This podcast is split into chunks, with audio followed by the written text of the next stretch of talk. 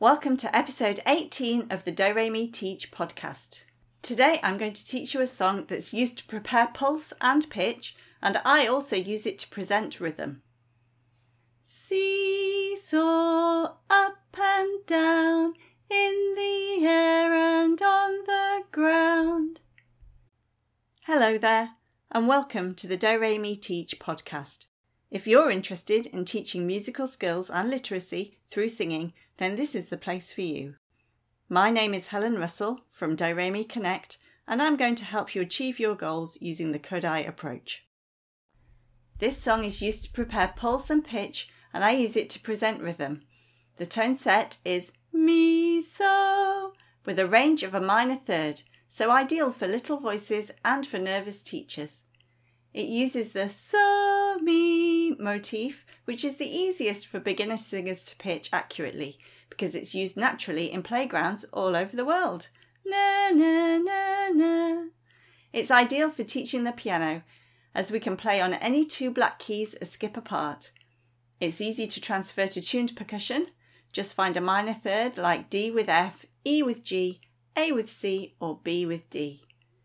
The game involves performing a rocking pulse action that stops at the end of the song, so the pulse or beat is experienced kinesthetically. The rhythm is very simple, just using tar and titi, or crotchets and quavers, so this will reappear throughout the curriculum as we prepare and present rhythm. Seesaw up and down, in the air and on the ground. So for the game, hold both arms outstretched to the sides to represent the seesaw. Then rock to the beat, just like a seesaw. Our seesaw is very musical. It only rocks when we sing. Spark their imagination by asking who they would like to put on the seesaw. Sometimes they choose their friends, siblings, sometimes cartoon characters or toys. The trick with this game is to freeze at the end of the song. The beat stops, the seesaw stops, and the students must hold their position until we sing again. As an adult, it doesn't sound very interesting, but the students love it and they will play it over and over. Here it is one last time. Seesaw up and down, in the air and on the ground. Make sure you let us know what you think of this episode, and do share us with your colleagues if you found it helpful.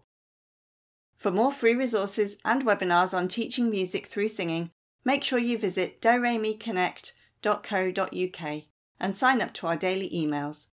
I hope you have a lovely week filled with music and singing.